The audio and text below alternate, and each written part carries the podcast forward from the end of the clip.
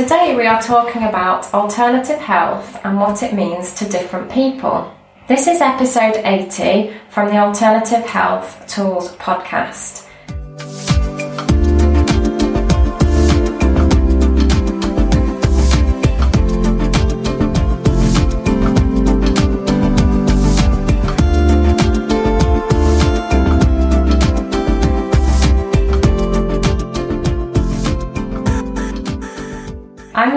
Victoria and I'm joined today with my co host Claire Nicolau.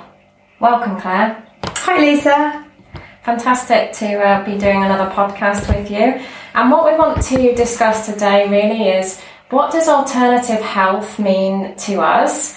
And what does it mean to you as listeners? Because I guess for different people it means different things. So, Claire, do you want to start us off? Yeah, definitely. I think I, I was thinking about this um, yesterday because it's quite a wide topic, isn't it? Alternative health. If you think about health in a holistic way, um, which is more than just physical health, it's mental health, it's spiritual health, it's it's the whole health of the person.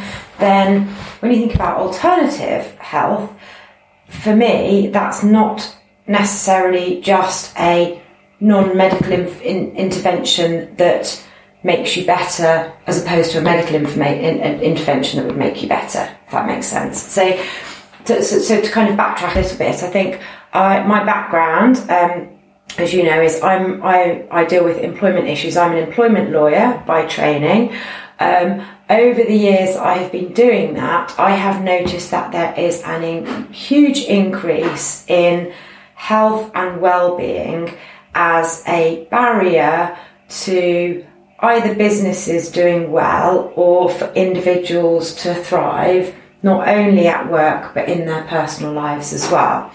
And in in thinking about that and in working with that over the years, I have got, got to grips with in a way the fact that health and well-being is such a bigger issue than people used to think it was. And I have started to focus a lot more with my corporate clients on how to manage the health of their populations and then you know with individual people how to improve the well-being that they have in their general lives and that is so much more than just their physical health that is in, in some ways i think their mental health and their general well-being is more important than that so so for me from a work perspective that has evolved hugely. And from a personal perspective, I have realised for myself how the importance of well-being affects your overall state of physical and mental health. Mm-hmm. What, what, what do you think? I, I, I kind of I have a different background to you, I guess.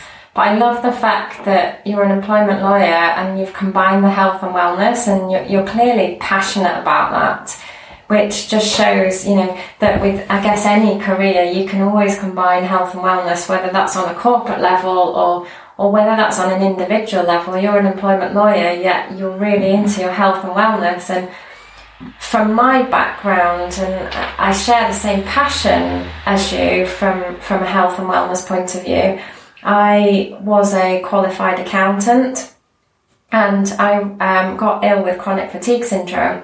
And that's what started me on my journey to understanding alternative health ways, I guess. And, and what I found first of all was um, Reiki really helped me, and that was something that started me on my journey to healing because it was about relaxing that mindset. So, whilst the chronic fatigue syndrome was a physical condition and I was physically tired, the Reiki really helped to calm down my mind. And we all know too well that the mind and body are so interconnected, and we'll talk about that in a little bit more detail.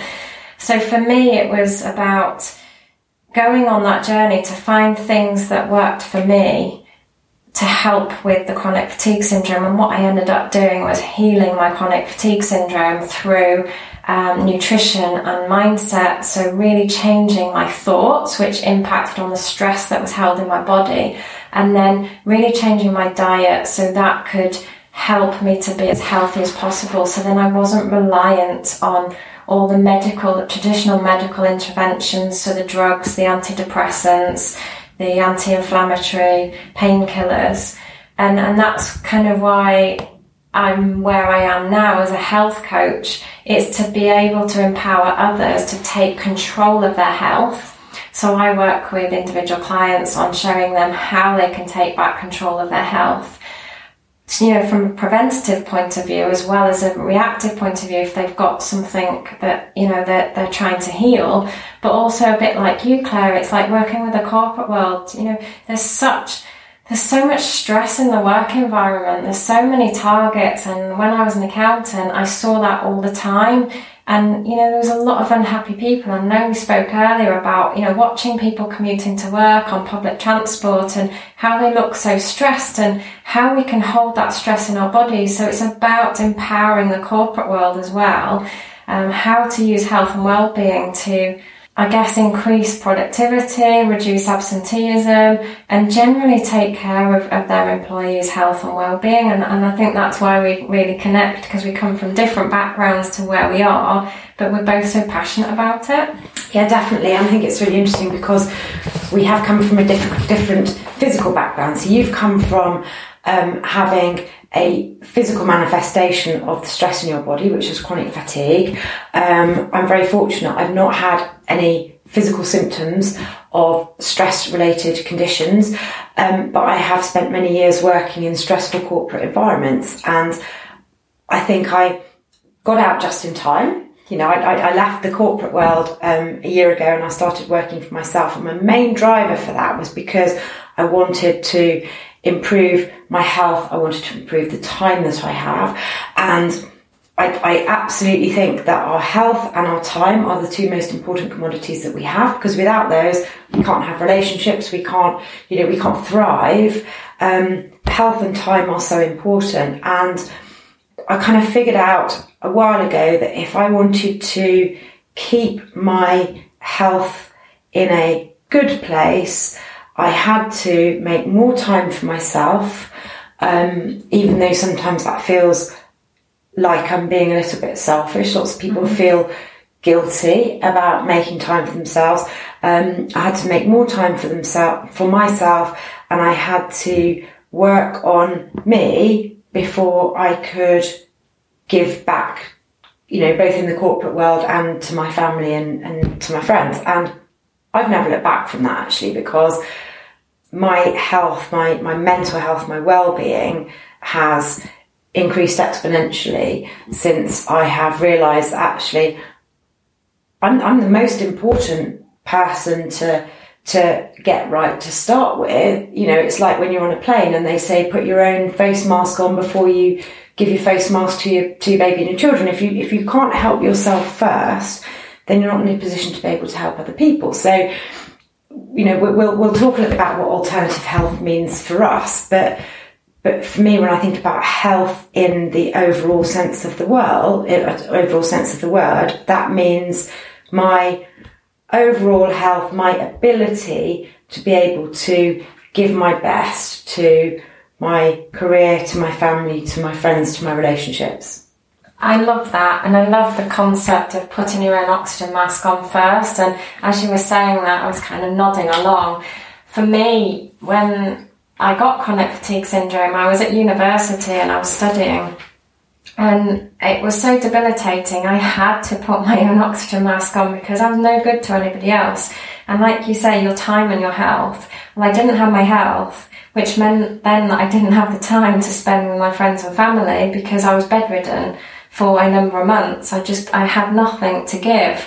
So I had to put my own oxygen mask on. And I guess for any listeners out there who were feeling stressed or tired or are, dealing with an illness or a challenge, it's okay to put your own oxygen mask on first. And, and you've picked up on a key point there, Claire. You said, you know, it's about not feeling selfish and putting your own oxygen mask on first. Because if you haven't, if you're not fit and healthy, then how can you then be present and have the energy to then help others or be as effective to help others. So I love that kind of take that pressure off. You're not being selfish. It's just self care. Yeah, absolutely, absolutely. And sometimes I think we, I think we're getting better as, as the generations go on. I think we're, we're getting better at self care. But I think if we look back at previous generations, like our parents' generation, for example, they did a lot less self care. They arguably didn't understand the importance of it because they didn't necessarily understand the impact of stress in the body. Um, I went to um, recently, I think I've spoken to you about this before, I went to the Bodyworks exhibition in London. And for those, for those of you that don't know, uh, Bodywork, Body Worlds, sorry, not Bodyworks, Body Worlds is an exhibition, it's a global exhibition now, and it's devised by a German anatomist called Gun- uh, Gunther von Hagen, and he developed a way of preserving it sounds very gruesome, but it's it's actually hugely educational. He, he developed a way of preserving human tissue um, through a technique called plastination, and in plastination, he's able to preserve the uh, body tissues of deceased people in a process that can take several months, but it is able to show the effect that disease and exercise and, and all sorts of other things have on the body. And I went to the London exhibition and it's fascinating because it takes you through the, the body's various systems. So there is a section about how the respiratory system works. There's a section about how the circulatory system works. There's a system, uh, there's a section about how muscles fire up. Um, and there are a lot of exhibits that show the effect of physical illnesses on the body and what that means. So you see the lungs of a smoker, you see the heart of somebody who's had a heart attack through, you know, poor diet and, and chronic obesity. But there is a big, big emphasis in the exhibition on how stress affects the physical body. And I thought that was absolutely fascinating because I thought it would be more about what we can physically do to affect our bodies. You know, mm-hmm. the bad things that we ingest mm-hmm. um, can have a bad effect. You know, we smoke too much, we drink too much, we eat the wrong foods, then we're going to have a physical problem. But there is a huge emphasis on what stress does to the body. There's then a separate section about, and I think we're, we're going to talk about this in a, another time, but about how a lack of purpose in mm. somebody's life physically affects the body. Again, that's fascinating. So I was Googling this the other evening because I, I, was thinking about having seen the exhibition and I was looking at the other global exhibitions of body worlds. And currently the exhibition in, I can't remember if it's either Germany or Denmark, is a special exhibition called the Happiness Project. Mm-hmm. And that is an entire exhibition devoted to how your well-being affects your physical body. And that for me is absolutely fascinating. I was going to say mind blowing. It's not mind blowing because mm-hmm. I get it, I, I, appreciate it, and I believe it. But I think so many people still don't understand that if you hold on to stress and if you hold on to discomfort and you hold on to upset and you hold on to anger and bitterness, that will manifest physically yes. in your body. And when I think about alternative health, I think about a lot of things that can relieve that pressure. And some of those things can be so simple. For example? For example, having a purpose in your life, having a pet that you walk, taking exercise, doing yoga, having meditation exercises, being grateful for things, taking a step out of your day to kind of come off the come off the treadmill. And I noticed this I've, I've, been in London today as you know and sitting on the train which I don't do I'm so grateful that I don't have to commute every day. I see all these people and they've been commuting every day for gosh 10 20 30 years maybe some of them only a year. But you can just see by their body language that they are diminished in so many ways. You know there's there's no there's no interaction with the people around them. They're yawning, they're tired, they're glugging coffee, they are, you know, you, you can, you can just tell that people are feeling like they've got to face another day. And that must have a negative impact on health. Yeah. And I guess that was one of the, one of the challenges I had with my chronic fatigue syndrome. So everything that you just talked about there one of the challenges I had was that I was holding on to stress in my body. And one of the things for me, alternative health with the Reiki, it was removing those energy blocks. And it, you know, they talk about holding different blocks in your body. So, for example, if we're uptight and stressed, it can affect our digestive system because if we've got a knot in our stomach and we're stressed, then it affects our digestive system. So then that culminates into other health issues, doesn't it? But I love the fact that you talked about, you know, what you alternative health means to you and that's things like your meditation your yoga your walking the dog your gratitude. And i know we talked about gratitude and morning rituals in episode 79 so if you missed that one go back and listen to that because that was a, a really insightful episode on how to set a morning ritual and how to be grateful and use that to create your day.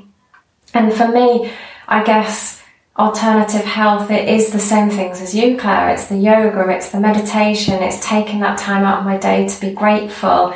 It's sometimes practicing Reiki, so I am a qualified um, Reiki practitioner as well. So quite often when I get into bed at night, I will Reiki myself. But it's the reason why I do that is to calm my mind down. And I think what we're discussing here is quite a lot of our stress from our mind is then held in our bodies. And what you saw on the train today when you were commuting was a lot of people, you know, given we have on average 70,000 thoughts a day, it sounds like they were just thinking, oh, I'm facing another day. And, and then, that, you know, it was all that stress about having to go to work. They're tired, they're glugging their coffee. It's like, how can we help our listeners feel like they can access alternative health to help them ease the stress and help them ease the stress and the impact that that then has on their body. I'd like to kind of get, get across the point that alternative health can be something that is very simple. It, it doesn't have to be a yoga thing. It doesn't have to be a meditation thing. It doesn't have to be a gratitude thing. It can be as simple as just taking a bit of time out for yourself in the morning, you know, walking up to the shop to get some milk rather than getting in the car and racing up there because you know you're going to be late for work. Taking a little bit of time back, taking a few deep breaths, having a think about what you want to achieve for the day, like we said in, in episode 79.